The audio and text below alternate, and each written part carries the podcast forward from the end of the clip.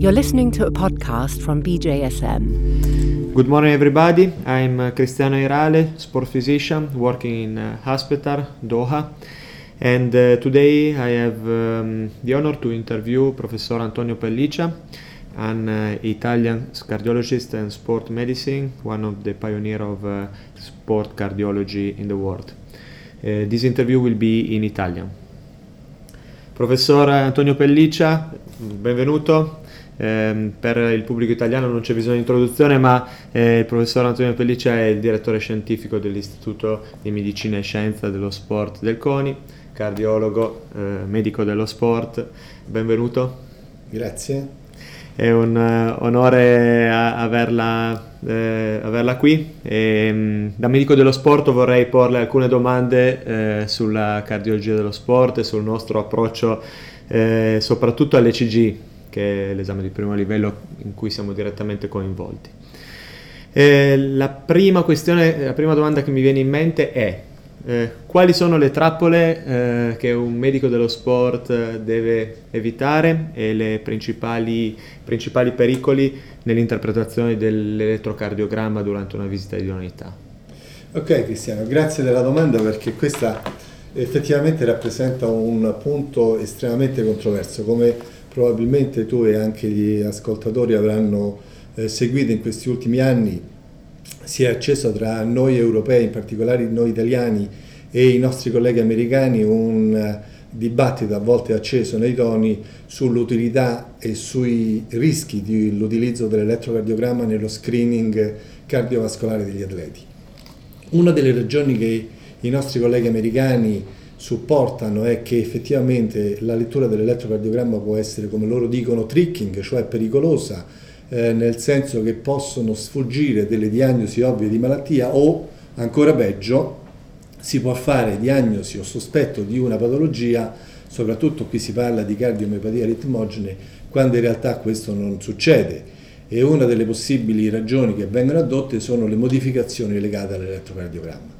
Allora, in questi ultimi anni Eh, sono stati fatti degli sforzi importanti da parte della Società Europea di Cardiologia, in particolare della sezione di Sports Cardiology della Società Europea di Cardiologia, e più recentemente degli sforzi congiunti eh, che hanno visto sia eh, noi europei sia una quota parte illuminata di colleghi americani, che hanno portato alla pubblicazione di quelli che si chiamano i Seattle Criteria, pubblicati giusto recentemente nel British Journal of Sports Medicine, che invito tutti i nostri colleghi italiani a vedere. E questo eh, lavoro rappresenta la versione più recente, più aggiornata e una revisione di quelli che sono i criteri eh, di lettura dell'elettrocardiogramma. Adesso non è che possiamo esaminare per singoli punti tutti i vari criteri, però vorrei soltanto un po' focalizzare la mia, la tua, la nostra attenzione su alcuni punti che sono stati, almeno negli ultimi anni, eh, motivo di controversia. Partiamo per esempio con le anomalie della ripolarizzazione ventricolare, e in particolare le onde T negative. Come probabilmente voi sapete, Eh, questa caratteristica è stata per lungo tempo ritenuta una quota parte, diciamo, quasi tra virgolette fisiologica delle modificazioni legate all'allenamento, e in realtà se si ha modo di vedere lo stesso atleta che presenta anomalie della ripolarizzazione ventricolare durante periodi di intenso allenamento e durante i periodi in cui è completamente disallenato, si nota una variazione dell'elettrocardiogramma, nel senso che le anomalie dell'onda T diventano molto più Eh, marcate, quasi impressionanti, nei periodi in cui il soggetto è più allenato. Quindi che esista un'influenza del eh, resetting del sistema neurovegetativo è indubbio, ma al di là di questo noi come medici abbiamo il dovere, per la prima cosa, di escludere una patologia sottostante. Allora, una delle raccomandazioni più importanti che è uscita fuori dall'esperienza di questi ultimi anni è che queste alterazioni della ripolarizzazione ventricolare, soprattutto se rappresentate da onde T negative diffuse nelle derivazioni precordiali, laterali, anteriori e inferiori, rappresentano effettivamente un possibile marker di una cardiomiopatia.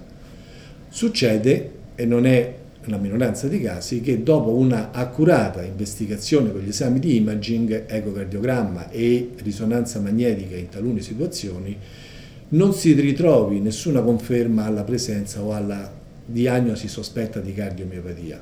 Allora che cosa fare in questi casi?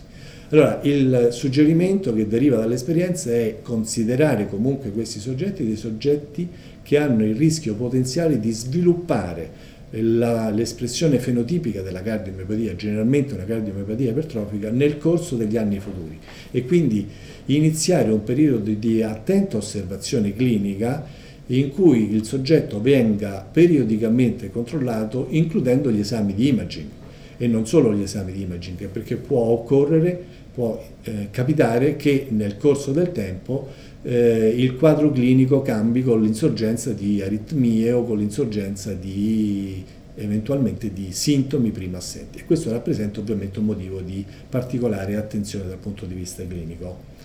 Un altro punto di particolare interesse su cui si discute molto al momento attuale è eh, la ripolarizzazione precoce, e in particolare quelle che vengono chiamate le J-Wave. La attenzione oramai esasperata verso la presenza di J-Wave nell'elettrocardiogramma nasce dalla pubblicazione nel duemilaotto da parte di Ascarelli della, di una risultati per alcuni versi sconcertanti di anomalie di questo genere, cioè la presenza di J-Wave in un gruppo di soggetti, in realtà adulti, in gran parte cardiopatici ischemici o in, senza altra presenza, evidenza di cardiomiopatia, che avevano eh, il rischio di sviluppare una fibrillazione ventricolare. E uno dei messaggi che è uscito fuori da questo lavoro di Assager è che la presenza di una ripolarizzazione precoce, in modo particolare del J-Wave, può essere l'unico marker, caratteristico e distintivo che può predire un rischio di fibrillazione ventricolare. Allora, come voi capite, siccome eh, siamo molto attenti alla diagnosi precoce di un'eventuale patologia, questo marker è stato insomma particolarmente enfatizzato anche nell'ambito della popolazione degli atleti come un possibile marker di rischio aritmico, e quindi al momento attuale c'è una grande incertezza sul come considerare e quindi come trattare gli atleti che abbiano questa caratteristica. Devo dire che al momento attuale manca ancora una serie di dati che permettano di confermare anche nella popolazione sportiva apparentemente asintomatica e senza cardiopatia strutturale associata, eh, mancano i dati che permettono di definire qual è il significato clinico, cioè qual è l'outcome di questi dati. E quindi uno degli sforzi che stiamo al momento conducendo è quello di cercare di raccogliere delle informazioni su questi soggetti. Al momento attuale, devo dire, non abbiamo dei risultati, però le osservazioni preliminari che abbiamo raccolto suggeriscono un certo ottimismo. In altre parole, probabilmente eh, la popolazione sportiva presenta in una percentuale più elevata rispetto alla popolazione sedentaria la caratteristica di queste J-Wave. Nella nostra popolazione di atleti d'elite siamo intorno al quindici per cento. Le osservazioni che stiamo conducendo, peraltro, sinora non documentano l'incidenza di eventi cardiovascolari e in particolare l'incidenza di eventi aritmici maggiori. Quindi, ancorché lo studio sia in una fase ancora preliminare, l'atteggiamento che mi sentirei di suggerire al medico dello sport è quello di essere attento, ma non essere eh, terrorizzato dalla presenza di queste J-Wave. Grazie mille, professore. E, quali sono gli sviluppi eh, nel prossimo futuro di, di, un, del, di uno dei fiori all'occhiello della medicina dello sport italiana, che è la cardiologia dello sport? Ma eh, il futuro dovrebbe eh, riservare numerose, diciamo, eh, novità in relazione a una maggiore implementazione di alcune tecniche di imaging. In altre parole, la risonanza magnetica avrà sempre più diffusione, e quindi questo servirà probabilmente a definire meglio alcune diagnosi differenziali. Per esempio, mi riferisco alla diagnosi di miocardio non compatto, che oggi rappresenta un po' una zona grigia. Un'altra delle, dei punti in cui mh, aspetto un'evoluzione è un adattamento delle raccomandazioni relative all'attività sportiva competitiva eh, in relazione alla stratificazione del rischio. Eh, faccio solo un esempio: nelle attuali raccomandazioni italiane ed europee, i soggetti che sono genotipizzati come positivi per cardiomiopatie o per le eh, patologie dei canali ionici, per esempio la sindrome del Q T lungo, ma non hanno sviluppato questa eh, patologia dal punto di vista fenotipico, cioè non hanno un intervallo Q T effettivamente prolungato oltre i limiti, o nel caso di una cardiomiopatia non hanno sviluppato alterazioni morfologiche, bene, questi soggetti, solo perché hanno questa alterazione genetica, al momento attuale sono considerati non idonei, cioè le raccomandazioni suggeriscono di non dare loro il permesso di partecipare ad alto livello nelle attività sportive. Questo per motivi di semplice prudenza, nel senso che in mancanza di dati l'atteggiamento del legislatore italiano è quello di seguire la massima prudenza e di non esporre il soggetto ad un rischio potenziale. In questo differiamo molto dai nostri colleghi eh, anglosassoni, in particolare americani, i quali invece basano la loro eh, advice, che non è eh, obbligatorio, non è un eh, giudizio stringente, è semplicemente un consiglio, basano questo loro suggerimento sulla base dell'evidenza scientifica.